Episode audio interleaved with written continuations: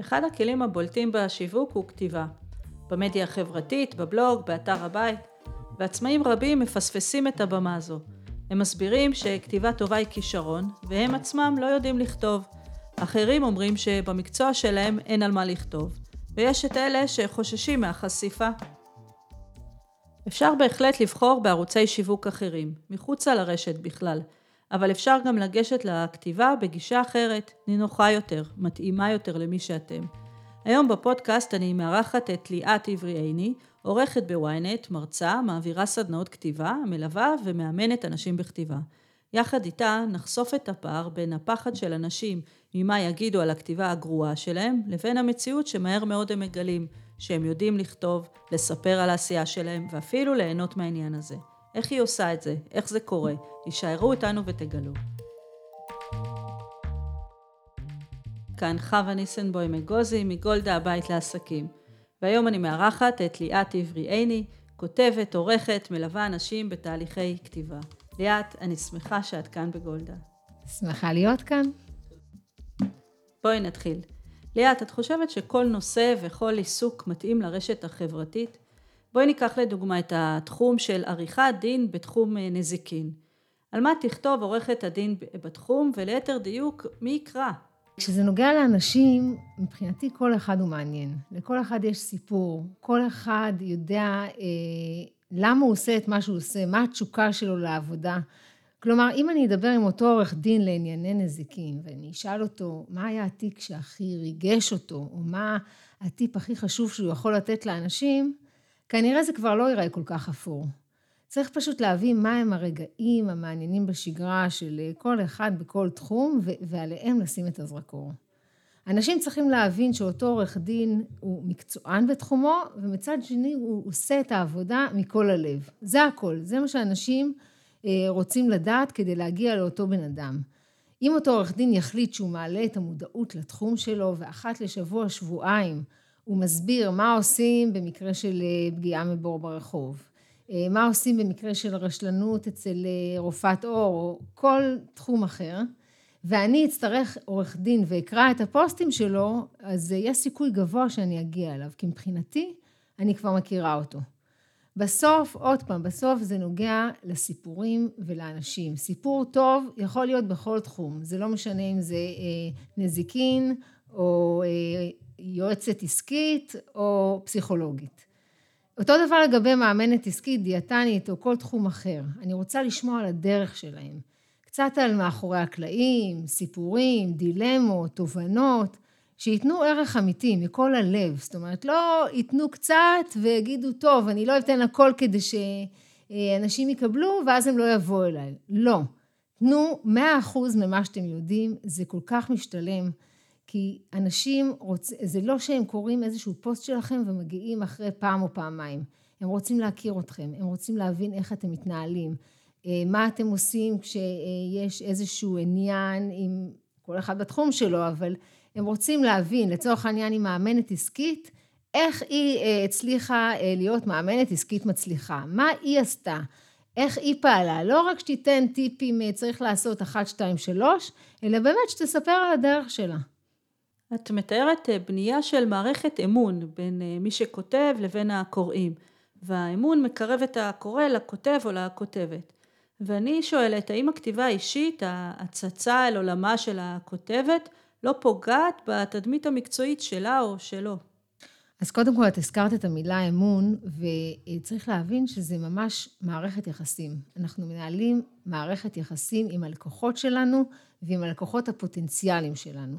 זאת אומרת, אה, כן, אני צריכה לספר להם מה עובר אליי, אבל אה, אני לא צריכה עכשיו לחשוף הכל. גם לי באופן אישי החשיפה היא לא פשוטה ולא טבעית, ממש לא. בפייסבוק שלי לא תראי אף תמונה, לא של הבנות שלי ולא של אה, הבן זוג שלי, אני לא מתייחסת אליו כאומן אישי. יש כאלה שעושים את זה וזה בסדר, אבל אני מתייחסת לפייסבוק ככלי עבודה. גם כשאני כותבת פוסט אישי, אני אה, מתייחסת אליו כממש אה, חושבת, מי יקרא את הפוסט, איזה מסר אני מעבירה. מה שאני אומרת לאנשים שאני עובדת איתם דרך הסדנאות ודרך הליווי, תכתבו ותחשפו עד כמה שאתם מרגישים בנוח. חשיפה אישית יכולה להיות גם מקרה קטן שקרה להם בעבודה, או מחשבה שעברה להם בראש. זה לא או אפס או מאה, זה ממש טווח ו- ואפשר גם להתחיל עם משהו מאוד מאוד קטן ולאט לאט כשאנשים אה, צוברים ביטחון ומרגישים אולי קצת יותר בנוח ושלא לא קרה שום דבר עם אה, מה שהם כתבו, אז הם יכולים אולי טיפה לחשוף יותר, אבל עוד פעם, הם צריכים להרגיש עם זה בנוח, ממש לא צריך לחשוף את כל הקישקע. אה, מצד שני, מאוד מאוד חשוב להיות אותנטיים. לא לדבר בסיסמאות. לאנשים יש להם נטייה כזאת לדבר מאוד מאוד בכללי, בסיסמאות. אה, זה לא נוגע באף אחד וזה לא מעניין אף אחד. זאת אומרת, דברו תכלס, תהיו אתם. אני לפעמים ככה, כשיש לי אנשים שאני עובדת איתם וקשה להם, אני אומרת להם ממש, דמייני שאת יושבת עם חברה בבית קפה. את מספרת לה אה, מה עבר עלייך היום, ואז היא אומרת לך, רגע, אבל מה זאת אומרת? תסבירי לי מה, למה התכוונת, ואת מסבירה לה למה התכוונת, וזה בדיוק זה. כמו שתכתבי את זה. ואלה שעוד יותר מתקשים, אני אומרת להם, תקשיבו, ממש תקליטו את עצמכם מדברים, ואז תכתבו את זה. ולגבי מקצועות אה, שחשוב לשמור על ה... אה, קודם כל חשוב כמובן לשמור על הלקוחות שלנו ולא לחשוף אף סיפור של לקוחות, אבל כן אפשר לקחת כל מיני סיפורים ולהרכיב מהם לשנות קצת את הפרטים אה, ולספר את הסיפור, כי המטופל הוא לא האישו, הוא לא מעניין. הדבר שמעניין זה המסר שרוצים להעביר אה, ואיך מעבירים אותו, ואפשר לעשות את זה מהמון המון דרכים. אני מתחברת לרעיון של פייסבוק ככלי עבודה או כלי שיווקי ולמידת החשיפה רק עד לאן שמתאים לנו הכותבים. אני אשתף שאני רצה ומשתפת בסיפורי הריצה, בקשיים, העליות, ההישגים, השיפור, והבנתי שאנשים מחברים בין הדברים, בין האישי לעסקי. אה, כשנכנסתי ללקוחה יום אחד והיא קראה לעברי, הנה היועצת שרצה למרחקים ארוכים. לגמרי, ואני יכולה לתת לך, אם כבר הזכרת ריצה, אני יכולה לתת לך עוד דוגמה שכשאני כותבת נגיד על אה, סדנאות הכתיבה שלי, ולא בא לי תמיד לכתוב את זה as is, אה, אז אני כותבת על הריצה. על הריצה מאוד מאוד קל לי לכתוב, על האתגרים, על כמה קשה לי, על איזה מזל שיש לי חברות שאני רצה איתן ונותנות לי כוח. ודרך זה אני מחברת את הסיפור לסיפור של הכתיבה. אני ממש עושה אה, הקבלה בין הריצה לבין הכתיבה, כי אה, עוד פעם, בסוף זה סיפורים, בסוף זה אנשים, ואפשר להעביר את זה בהמון המון דרכים. זה כמו שאני אה, אומרת לאנשים שאני עובדת איתם, צלמו, תלכו במהלך היום וצלמו תמונות, תצלמו מה עובר עליכם ביום. ואחרי זה תסתכלו על התמונות האלה ותראו איך אתם מחברים לטקסט את התמונה. זה מדהים מה הם פתאום מגלים מכול התמונה שהם צילמו. אנשים עוברים חיים שלמים בלי להבין בכלל מה, מה קורה. זאת אומרת, אני אומרת להם, כמו שיש דיאטנית שאומרת למישהו, אה, תכתוב מה אתה אוכל מהבוקר עד הערב, כדי אה, לדעת אחרי זה מה לעשות איתו, אני אומרת להם, מה עשיתם היום? אה, לא יודעת, יש לי חיים רגילים. לא, מה עשית? קמת בבוקר, מה חשבת? מה עשית? אה, דיברת עם לקוחה? חשבת לעשות איזושהי סדנה אולי חדשה? תתחילי לחשוב מה את עושה במהלך היום, ופתאום אנשים מגלים שדווקא יש להם חיים די מעניינים, וגם יש מה לכתוב על זה. ו- וגם זה עוד פעם, זה לא המקום הזה של האישי, זה, זה כן אישי, אבל זה לא מרגיש חשיפה שאנשים לא יכולים לעמוד בה. ליאת, בואי נתמקד בדוגמה של התזונאית והתפריט. את מי מעניין לקרוא על חלבון? קודם כל חלבון זה מעניין, אבל אם דיברנו על אה, תזונאית, לצורך העניין, אם היא אה, עובדת עם איירון מן, אוקיי? אה, עובדת עם מישהו שהוא מתאמן לתחרות איש ברזל, תחרות אחת הקשות בתחום הספורט, אז היא יכולה לכתוב על מה היא עושה איתו. עכשיו עוד פעם, הוא לא האישו, הוא לא מעניין אותי, מעניין אותי איך היא בונה לו תפריט. מעניין אותי לדעת אה, כמה, אה, כל הנושא של חלבון, לעומת פחמימות, לעומת שומנים, מה אוכלים לפני אימון, מה אוכלים אחרי אימון, על אה, העניין המנטלי שהוא מאוד מאוד חשוב בתחרויות כאלה.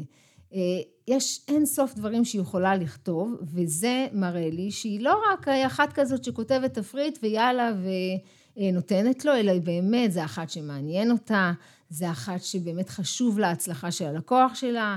זה מישהי שהיא סופר מקצועית, וזה אני לא יכולה לקלוט שניים וחצי פוסטים. היא צריכה לכתוב, היא צריכה לכתוב שבוע, אם לא כל שבוע אז כל שבועיים, אבל היא צריכה לכתוב. כמו שאמרנו קודם, מערכת יחסים, גם מערכות יחסים, אם אה, אנחנו רוצים שהם יצליחו, הן כנראה ארוכות יותר משבועיים.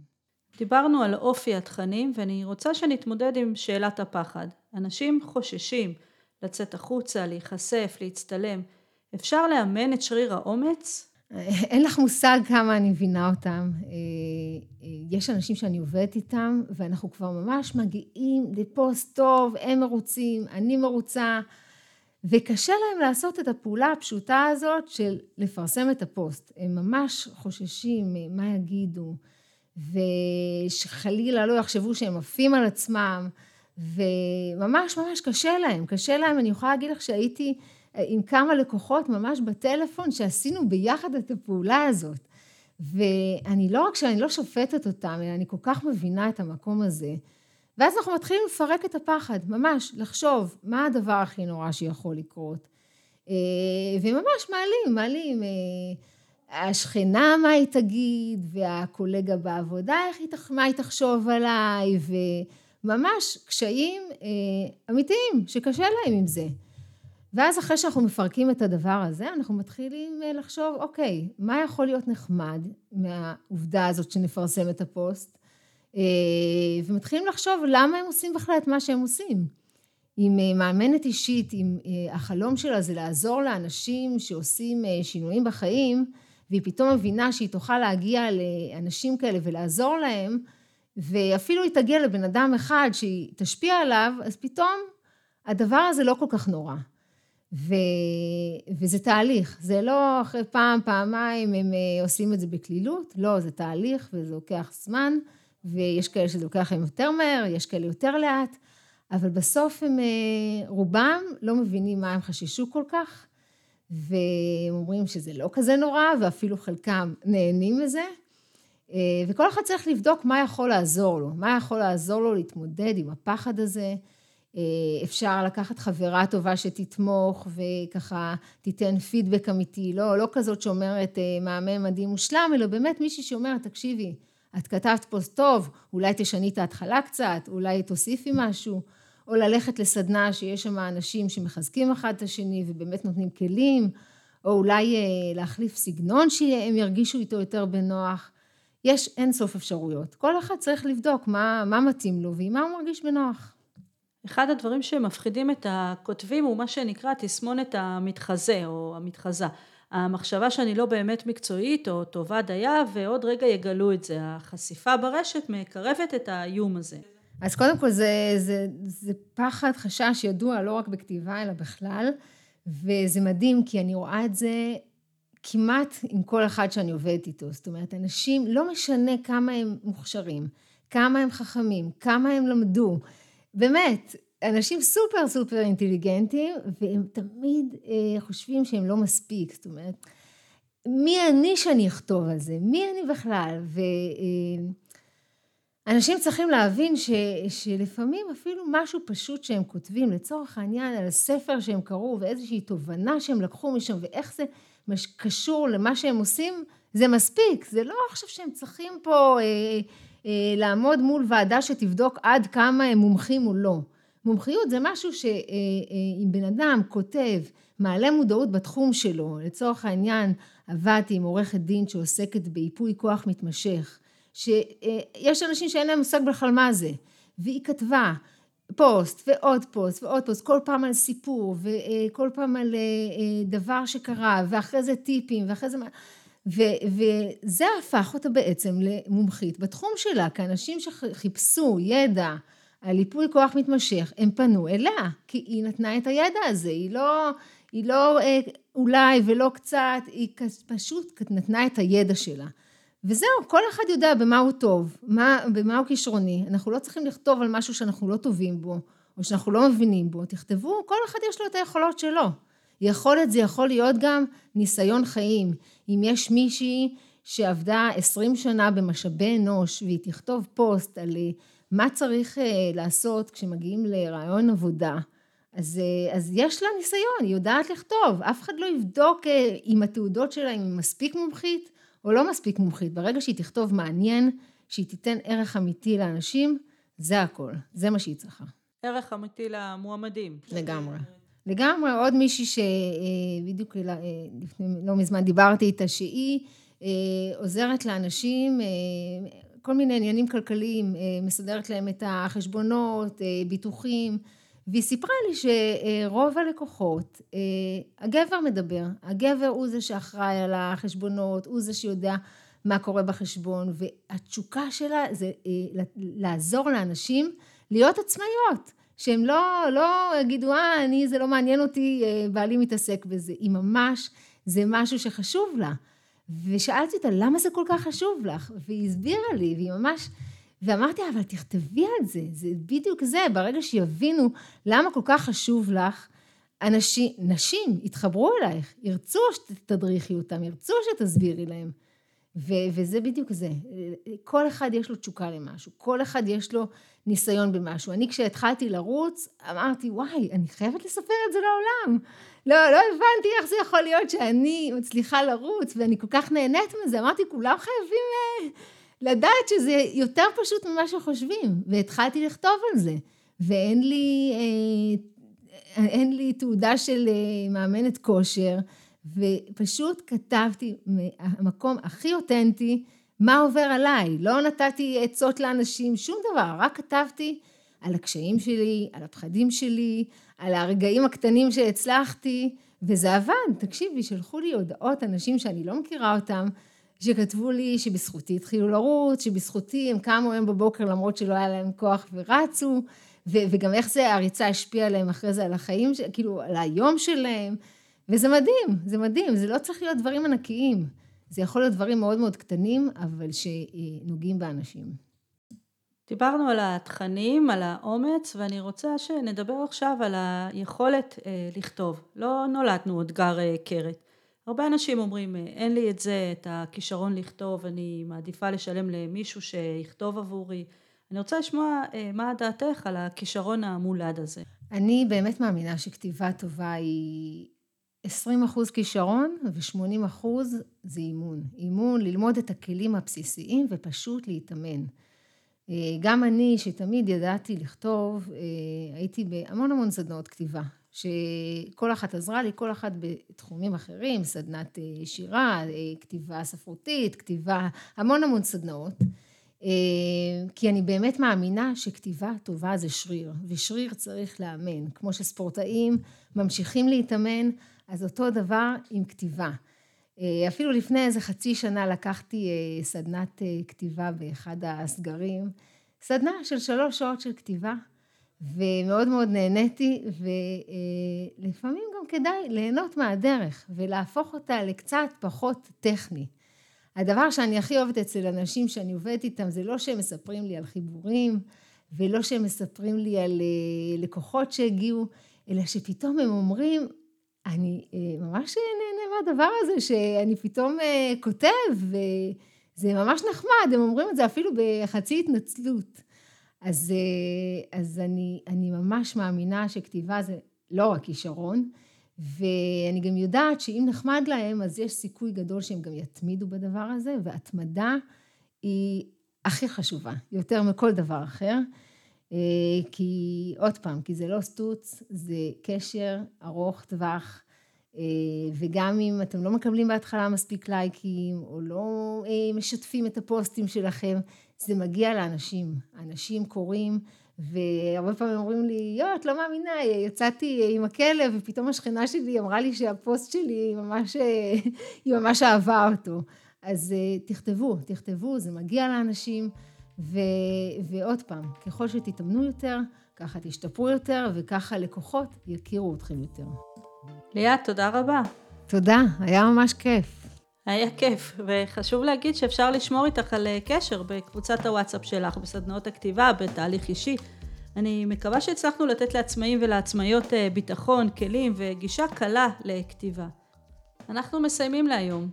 נהיה כאן גם בפרק הבא עם עוד כלים של אה, עצמאית תודה שהייתם איתנו, ואתם מוזמנים לכתוב לנו במייל, בקבוצת הפייסבוק צעד אחד ביום, או דרך אתר הבית, גולדה, הבית לעסקים.